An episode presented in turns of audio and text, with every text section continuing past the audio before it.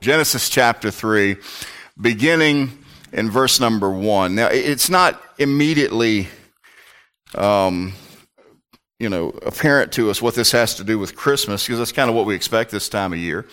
But hopefully it'll become so towards the end. Now, the serpent was more subtle than any beast of the field which the Lord God had made. And he said unto the woman, Yea, hath God said, Ye shall not eat of every tree of the garden? The woman said unto the serpent, We made of the fruit of the tree of the garden, but of the fruit of the tree which is in the midst of the garden, God hath said, Ye shall not eat of it, neither shall ye touch it, lest ye die. And the serpent said unto the woman, Ye shall not surely die, for God doth know that in the day ye eat thereof, then your eyes shall be open, ye shall be as gods, knowing good and evil. And when the woman saw that the tree was good for food, and that was pleasant to the eyes, and a tree to be desired to make one wise, she took of the fruit thereof, and did eat, and gave also unto her husband with her, and he did eat. The eyes of them both were opened, and they knew that they were naked, and they sewed fig leaves together, and made themselves aprons. They heard the voice of the Lord God walking in the garden in the cool of the day, and Adam and his wife hid themselves from the presence of the Lord God amongst the trees of the garden. By the way, something that's interesting, and it's not germane to this message, but you'll notice that you see the term Lord God used quite a bit. Capital L, capital O, capital R, capital D is the covenant name of God, Jehovah, or Yahweh, some would say. It's interesting that in Satan's interaction with Eve, he never once uses God's covenant name. He dare not. He dare not. He uses Elohim, among other things. He does not use Jehovah. That's just something just kind of set aside for another day. Maybe we'll pop up in one of these other messages. Please understand, Satan's scared of God. He's scared of him. And rightly so. Rightly so. Greater is he that's in you than he that's in the world. Don't ever forget that. We're no match for the devil, but my big brother is. My big brother is. And they heard the voice, verse 8, they heard the voice of the Lord God walking in the garden in the cool of the day, and Adam and his wife hid themselves from the presence of the Lord God amongst the trees of the garden. And the Lord God called unto Adam and said unto him, Where art thou? And he said, I heard thy voice in the garden, I was afraid because I was naked, and I hid myself. He said, Who told thee that thou wast naked? Hast thou eaten of the tree whereof I commanded thee that thou shouldest not eat? And the man said, The woman whom thou gavest to be with me, she gave me of the tree, and I did eat. And the Lord God said unto the woman, What is this that thou hast done? And the woman said, The serpent beguiled me, and I did eat. And the Lord God said unto the serpent, Because thou hast done this, thou art cursed above all cattle, above every beast of the field. Upon thy belly shalt thou go, and dust shalt thou eat all the days of thy life. And I will put enmity between thee and the woman, and between thy seed and her seed, it shall bruise thy head, and thou shalt bruise his heel. Father, would you help me now as I preach this? May I do so in the way that most pleases you.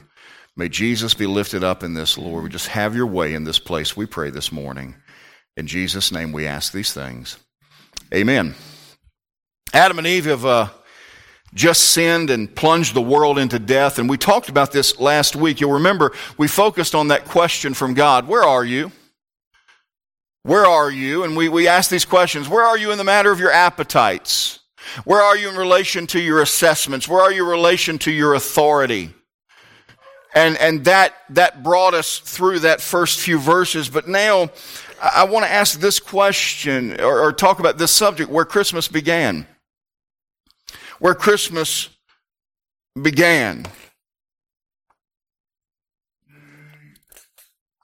In Genesis 3, we take another look at the fall, and it seems like a strange passage to preach on a Sunday morning in the thick of the Christmas season, but if you'll forgive me the cliche, I'm convinced of this, that we can never fully appreciate this season if we don't understand the reason. See? We don't celebrate Christmas because God wanted to add another date to his religious calendar or give us another excuse to have parties and eat treats. Don't get me wrong, I'm not against that. We did that the other night. We did it in abundance. It was an embarrassment of riches, all the food that was there and all the fun that we had and all that. It was wonderful. It was wonderful. He doesn't give us Christmas to stimulate economies through shopping or engender a spirit of giving among human beings. We must never forget the truth that we set aside December the 25th to commemorate the virgin birth of our Lord and Savior, Jesus Christ. A birth that was made necessary because mankind, beginning with Adam and Eve, took God's perfect creation and ruined it. Just ruined it.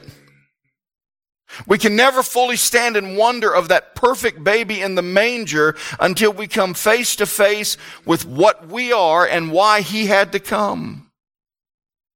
And so to come to that realization, we go to where it all began in the Garden of Eden, and we see that this is where Christmas began.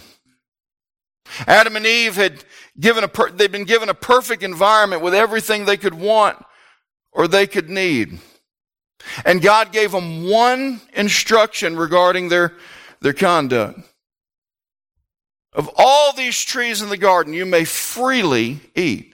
Eat to your fill. Have as much as you want. If you like oranges, then that orange tree is for you. If you like pomegranates, then that pomegranate tree is for you. If you like apples, take your pick. We've got Granny Smith's over there. We've got Macintosh over there. We've got Fuji and Gala right here. I mean, whatever you want, it's yours. There's one tree you may not eat of.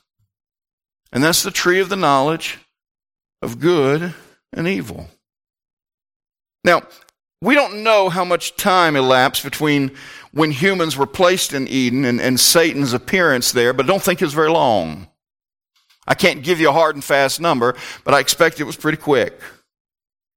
And what you see here and what we read is that Satan strategically attacks the woman first. And the question that is often asked is why?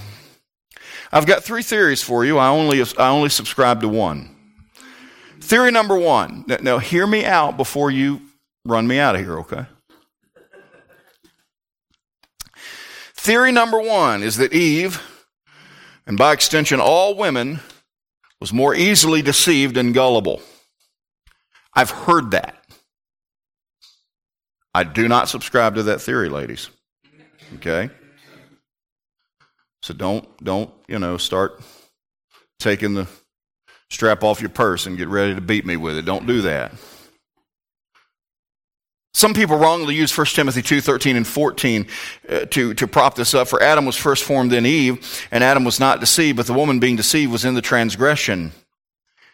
This is not an accurate stereotype generally, even if it was true for Eve. I don't think it was true for Eve either, but it's not an accurate stereotype. Can I just tell you that there have been times, many times, that my wife has had insight into a situation that I didn't. She has seen something. She has sensed something that just completely flew over my head. She's not gullible. She's wise. And so that's an unfair characterization. And I think that when that is preached, sometimes, maybe people are well-meaning, but sometimes preachers preach that a bit from a chauvinistic perspective. I don't know. Here's the second theory. That Eve had not yet learned all that Adam had because Adam came first and was at an intellectual disadvantage. There's nothing in Scripture to support that conclusion either. Adam and Eve were both created with full physical maturity, and it stands to reason they were both created with full intellectual maturity. That doesn't mean they knew everything, but they had everything they needed to know what they needed to know. The idea that Eve was somehow lesser intellectually, or the kids left, right? Stupid. She wasn't. The brilliance of mankind was at its peak in that moment, both men and women. We've been getting dumber ever since, have we not? Well, but look at the advancements we've made. That doesn't mean that we're smarter. God's blessed us with some discoveries, but the fact is we're nowhere near as smart as Adam and Eve. Think about it. Adam named all the animals. Now, that may not impress you, but then he remembered what he named them. See, I might could get by with naming the animals, but when that hippo walks by, I'm like, what did I name that thing again? Adam remembered them. I knew them. That's the second theory. Here's the third theory. This is my theory, okay? Why did Satan strategically attack the woman first? Here's my official theory. You ready? I don't know. I'll tell you what I do know. I know Satan was and is cunning beyond human ability. He's smart. He knows what he's doing. Was Adam present at the initial temptation? Well, that's unclear too. And I've heard long messages about, let me tell you what happened. Adam wasn't where he was supposed to be, and God came out, and Satan came after Eve. You can't, that's all an argument from silence. You can't pull any of that out.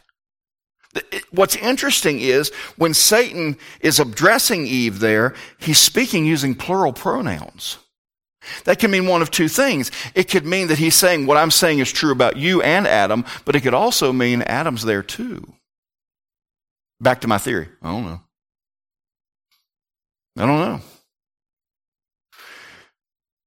You know that we talked about this last week, that Satan's temptation represented all three of the facets of sin as we see in 1 John 2, the lust of the flesh, the lust of the eyes, the pride of life. It was all right there in that temptation. So what we look at is we look at when God interrogates Adam and Eve and even the serpent. And when he does this, several truths come to light. Just three of them I'm going to give you today. First of all, Adam sinned willfully. We got to understand that. Adam sinned willfully.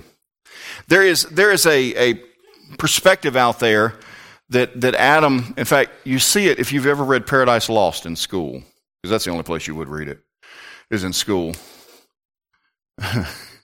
John Milton offers that thought that Adam, knowing what was happening, Eve was deceived, and she was. The Bible says she was, but that Adam sinned with his eyes wide open because he loved Eve so much he'd rather spend eternity in hell with her than stay in Eden without her. Here's the problem with that. That assigns a nobility to sin that shouldn't be assigned there. It's never noble to go against the Word of God. Never. I don't care why you did it. It's never noble to go against the Word of God. And by the way, if that was true, his love for Eve, well, he sure did have a funny way of showing it in chapter 3, verse 12, when he immediately threw her under the bus. What have you done, Adam? It's the woman you gave me. She did it. She's at fault. No. What happened was Adam bought into the same rebellion that Eve did. Adam listened to the devil instead of listening to God. By the way, let's unpack a little bit of why this is so important, why this is so terrible. God has given them a perfect environment. He is giving them everything that they could want, everything that they could need. He has given them each other. They are living at the absolute pinnacle of life. And God comes and walks with them. It looks as though daily. He comes and fellowships with them in the cool of the day. What a wonderful situation. Satan comes to them one time, and they listen to Satan and reject God. One time.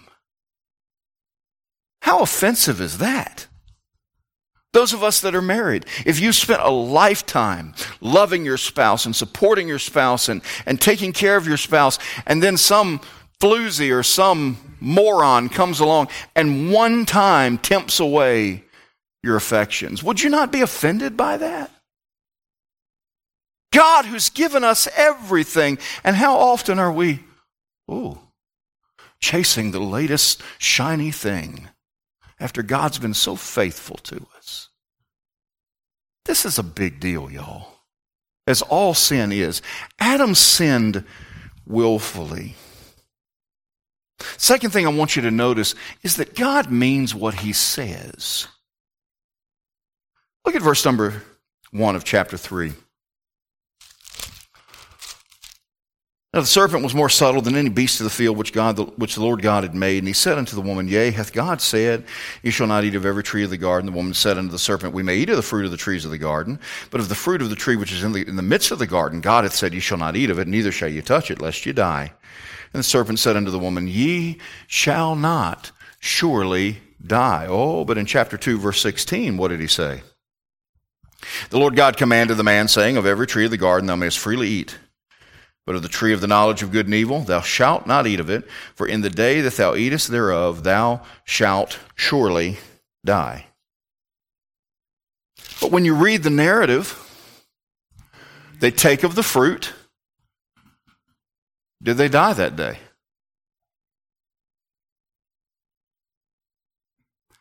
The answer is yes. They did, because God means what he says. It'd be easy to conclude that Satan told the truth. They didn't immediately die. In fact, Adam didn't die until he was 930 years old. Almost as old as some of our government officials in Washington. That was free.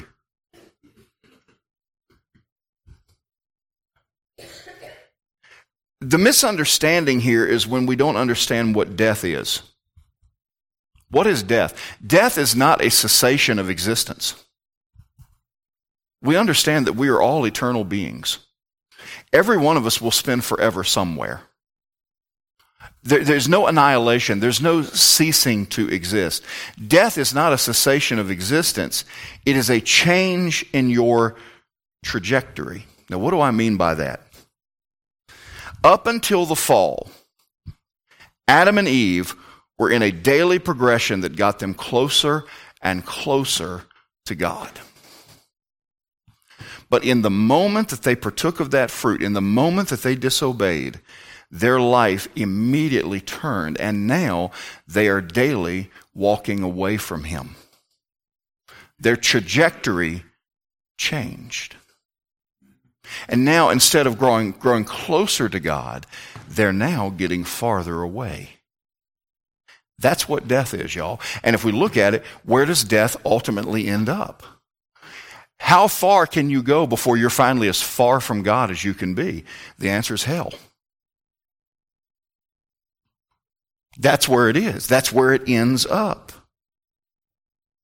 At the fall, their trajectory began to take them away from God. And from that moment, Adam and Eve died spiritually and were on a path away from God. So the first thing we look at is Adam sinned willfully. Secondly, God means what he says. Now here's number three. You're going to like this one more. God is merciful. God is merciful. Chapter 3, I want you to look at verse 21. Unto Adam also and to his wife did the Lord God make coats of skins and clothe them. The Lord God said, behold, the man is become as one of us. Who's he talking to, by the way? The Father, the Son, the Holy Spirit. Behold, the man is become as one of us to know good and evil. And now, lest he put forth his hand and take also of the tree of life and eat and live forever, therefore the Lord God sent him forth from the Garden of Eden to till the ground from whence he was taken. So he drove out the man, and he placed at the east of the Garden of Eden cherubims and a flaming sword which turned every way to keep the way of the tree of life. And people look at that and they say, well, that doesn't sound to me like God was being very merciful. Seems to me he would have wanted them to take hold of the tree of life that they might live and not die. No, they've already died. They're already dead. What God did was incredibly merciful. He pronounced the earthly consequences of their sin. Adam, you are going to toil in a cursed environment in the ground from which you were brought. Eve, you are now going to have pain in childbirth, and all you mothers say, thanks a lot, Eve. You're going to have pain in childbirth, and your relationship with your husband, this marriage relationship, will be diminished from here on out. It will never be what it could have been. And serpent, and by the way, did the snake do anything wrong? No. But God touched the snake with a curse as a constant reminder, a symbol of the one who had inhabited him. He'd crawl on his belly and eat of the dust. But then, even then, after he has pronounced his judgments, he provided for Adam and Eve. He gave them coats of skins far superior to the leaves that they were covered in. He gives them coats of skins that will protect them and that will hold up against the weather. But remember, this is the first picture that sin can only be dealt with blood. Plants don't get it done. All of Cain's gardening didn't do him a bit of good. It had to be a lamb that was slain. But more than that, God provided for them when he barred them from the garden. Remember, they've sinned, And now they are in death. Their trajectory has been changed, and now they're walking away from God. What happens if they eat of the fruit of the tree of life? They will forever be in a state that walks away from God. And God said, I'm not going to let them do that. If I let them back in that garden, I can never reach them. It seems punitive, but it's not. It's merciful. Okay. Y'all are going to get excited. It's 11:47. So what? Don't get too excited yet. For those that are visiting, I had a professor in college. He said, when you're working on your message, work through everything, your outline, get the text squared away, get your interrogatives and your illustrations, get everything perfect, then sit back and look at it and say, all right, so what? What do I do with this? What do I expect my people to do with this? What the truth is, you may not know it, but you're asking in your mind, so what? Okay, you just gave us 3 points out of a passage in Genesis with Christmas lights all around you. What am I supposed to do with this? Well, here's the so what. Just like Adam, we've all sinned willfully. Now remember what we said to begin with. We can never truly appreciate this season if we don't understand the reason. And the reason for this season begins with the truth that we have all sinned willfully. Adam is our federal representative. That means that we would have done the same thing if we'd have been there. None of us would have passed this test. And it is never noble to disobey God. We are all sinners by nature. Now, don't get me wrong. There are people that have not yet reached what we call the point of accountability, that they are safe, they are in the grace of God, and their place in heaven is secure. If a precious little baby passes away, that baby is born with a sin nature, but that baby is covered by the grace of God. That baby will be in heaven. The Bible teaches that clearly. You know, if somebody's got challenges in their life that doesn't allow them, because you don't go to hell for sinning. I'm a sinner and I'm going to heaven. You go to hell for rejecting Christ. And if you don't have the wherewithal to reject Christ, then guess what? You're covered by the grace of God. But we understand that we all have a sin nature. Even our precious little babies. Precious little baby just born immediately figures out how to lie.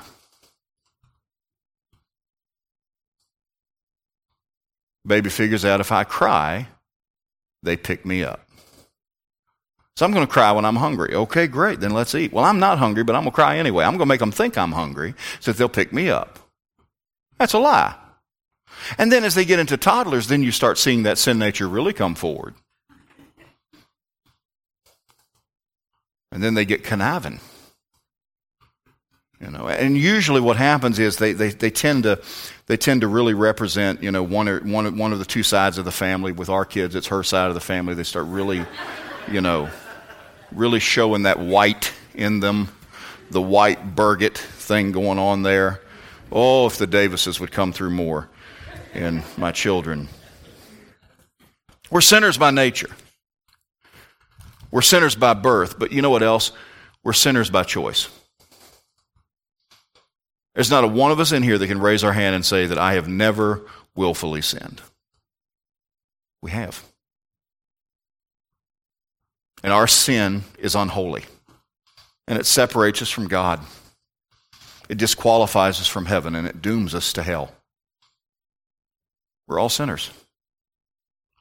I've said this many times before.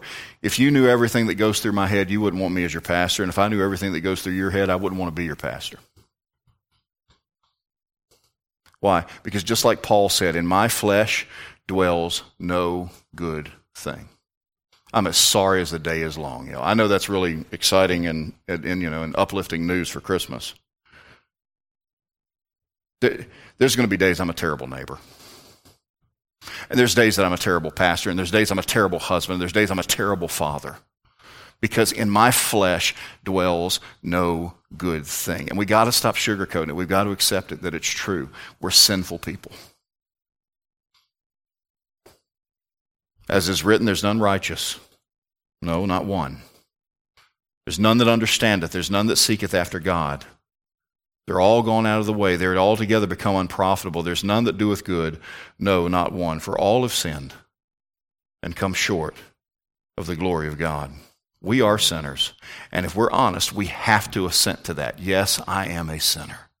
I have failed God over and over and over. I've said before that one of the things I most look forward to about heaven, I want to see the Lord, absolutely. And I want to see my loved ones that are there. And I want to see the streets of gold and the gates of pearl.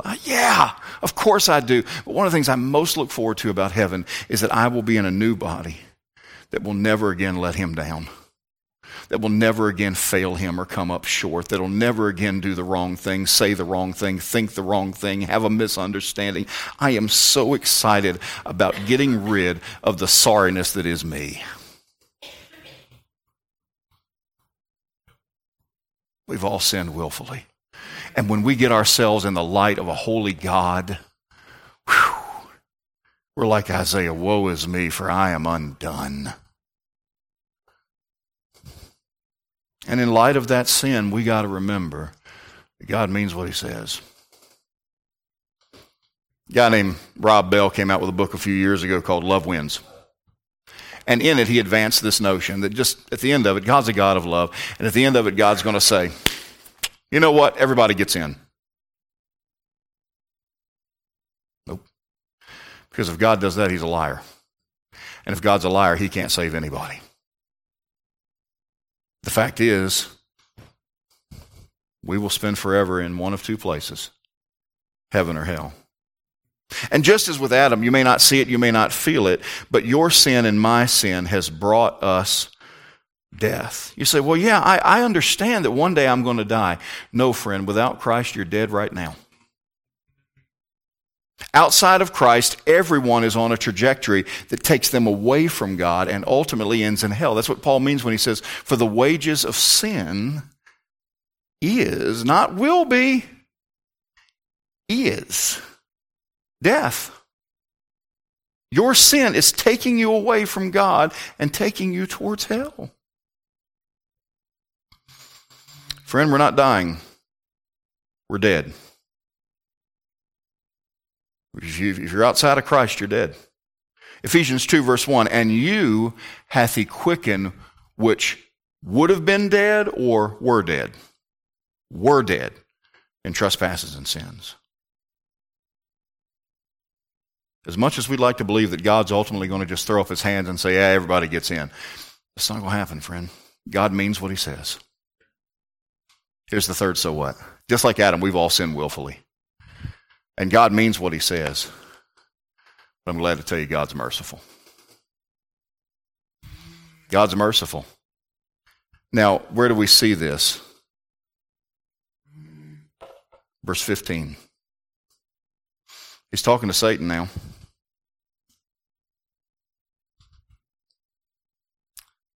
And he looks at him. And he says this. Hey, Satan, listen to me. Lucifer, you hear me well. I will put enmity between thee and the woman, and between thy seed, that's the long lineage of wickedness throughout the ages. I'll put enmity between thy seed and her seed. Now, wait a minute. Usually in the Bible, the seed is marked through the man. Through the man. But not this time. Why? Because the one he's talking about doesn't have an earthly father. Through the woman's seed. Now, Eve thought he meant her. That's why when Cain was born, she got all excited. That was misplaced. Cain was not the redeemer of mankind. Abel certainly didn't think so. I will put enmity between thee and the woman, and between thy seed and her seed. It shall bruise thy head, and thou shalt bruise his heel. Let's unpack that a little bit. If you bruise your heel, that hurts, and that can really affect you. If you've had a bruised heel or something like it, you know that it can really affect you. But does it kill you? Not generally. It's something you recover from. It's a temporary ailment. Can I tell you what the cross was? Oh, it was bad, but it was temporary. You bruised his heel. He was temporarily hurt, but he's not anymore. But what's interesting is it says, it shall bruise thy head. What is it?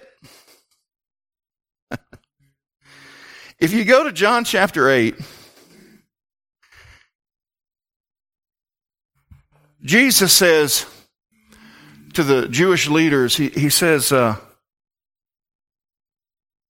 have your father the devil. And they come back and they say, well, we know who our father is. Our father's Abraham, implying that Jesus is illegitimate. Jesus said, before Abraham was, I am. You know what he says? He says, he rejoiced to see my day. When did Abraham see his day? In Genesis.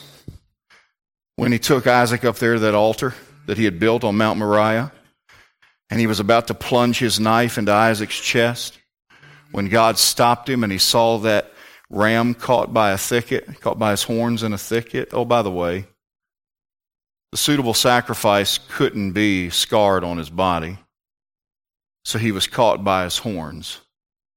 And he prefigured another sacrifice that would have the thorns of a thicket around his head too.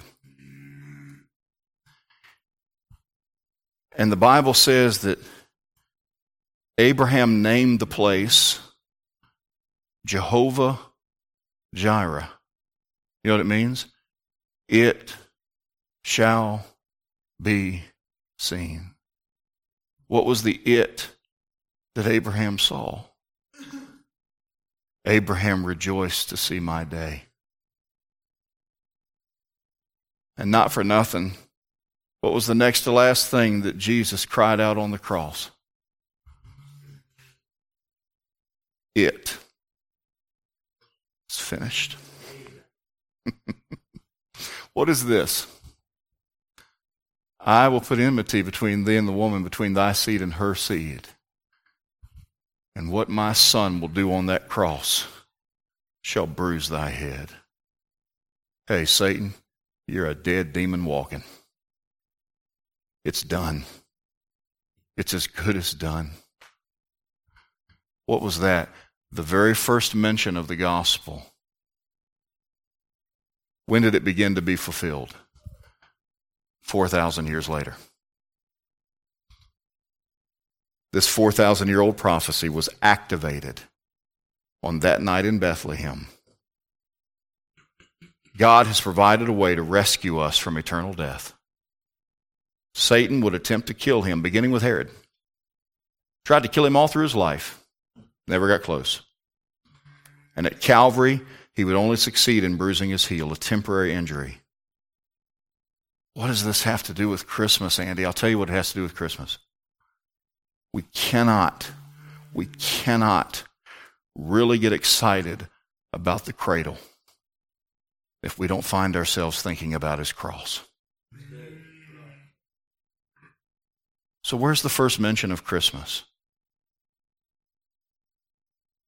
Genesis 3.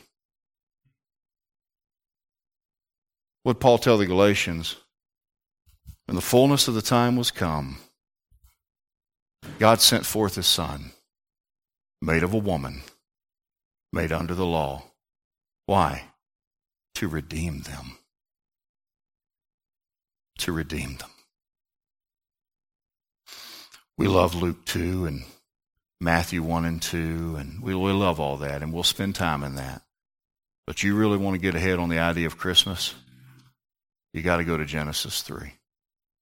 What's the so what? The so what is I've sinned just like Adam has. And that God will keep his word. But aren't you glad he's merciful? Yeah. That's what we see in the first mention of Christmas.